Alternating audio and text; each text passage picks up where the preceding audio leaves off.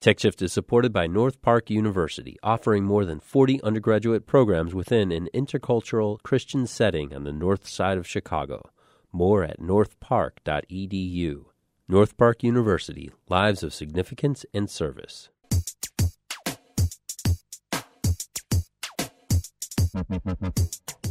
I'm Nyla Boodoo. In TechShift, the tiny bombardier beetle is explosive, literally, to fight off predators. It detonates explosions inside its abdomen that allows it to spray a stream of chemicals at its foes. Now, scientists are studying this phenomena in more detail to see if the bug's defense mechanism might have practical applications for things like body armor and crash helmets.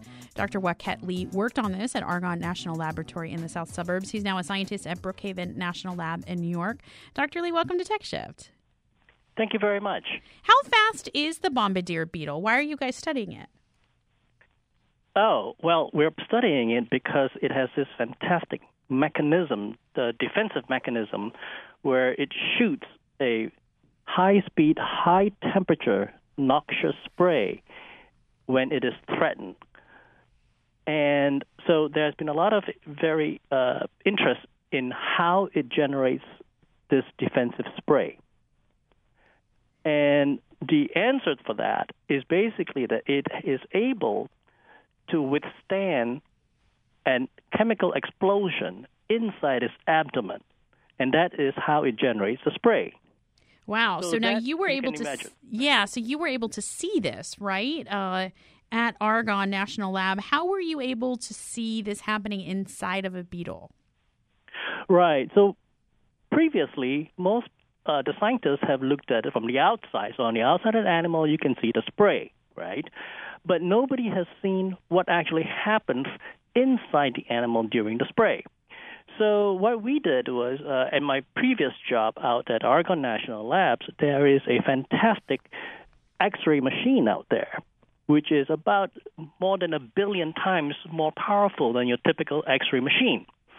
And using that advanced photon source X-ray machine, we're able to make very high-speed X-ray movies of what happens inside this animal in real time. And how does that so, help? Yeah, what are the practical applications for that then? In I imagine there's a couple different fields. Like I read, jet propulsion uh, companies are interested in that. How that might have an effect on a jet propulsion engine. Right. So this, uh, the way it generates these mechanisms, right? It, it triggers two very interesting questions. So one is how it generates this very high speed pulsations. So the spray happens 600 times per second. Okay? So if you can imagine, if you are trying to generate a spray you can take imagine your garden hose and you go out to your garden and you use your thumb to close off the end, right? Six hundred times. Move, right. right. You have to do that six hundred times a second, right? So that's really, really hard to do, and you know you would require some very, very uh, high speed muscles to be able to do that. But it turns out that this animal does it um, passively it does not have such a high speed valve. So it has a mechanism that is self closing after each explosion. Okay, so that is one interest in that. The other interest is, of course, very simple. This animal can withstand an explosion inside its abdomen and doesn't kill itself. Yeah, that's kind of crazy, right? Right. Right.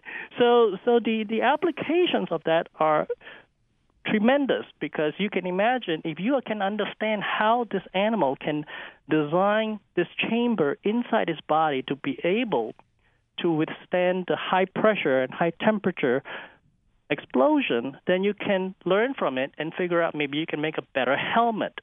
You can make a better body armor for the military, for example.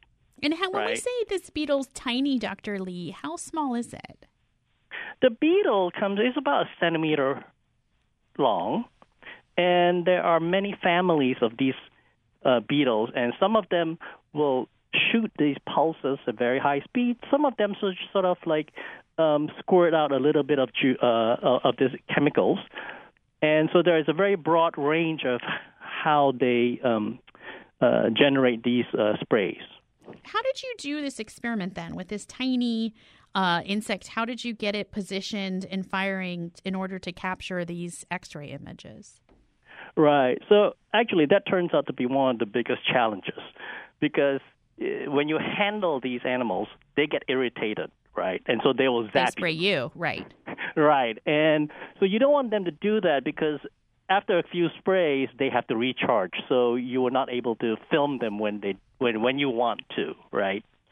So what we do is we cool these animal insects down and put them into a state that they are in semi hibernation, and then we carefully mount them um, in our setup, and we get everything ready so that when the animal wakes up, the insect is not very happy because it realizes that it's being held down by clay.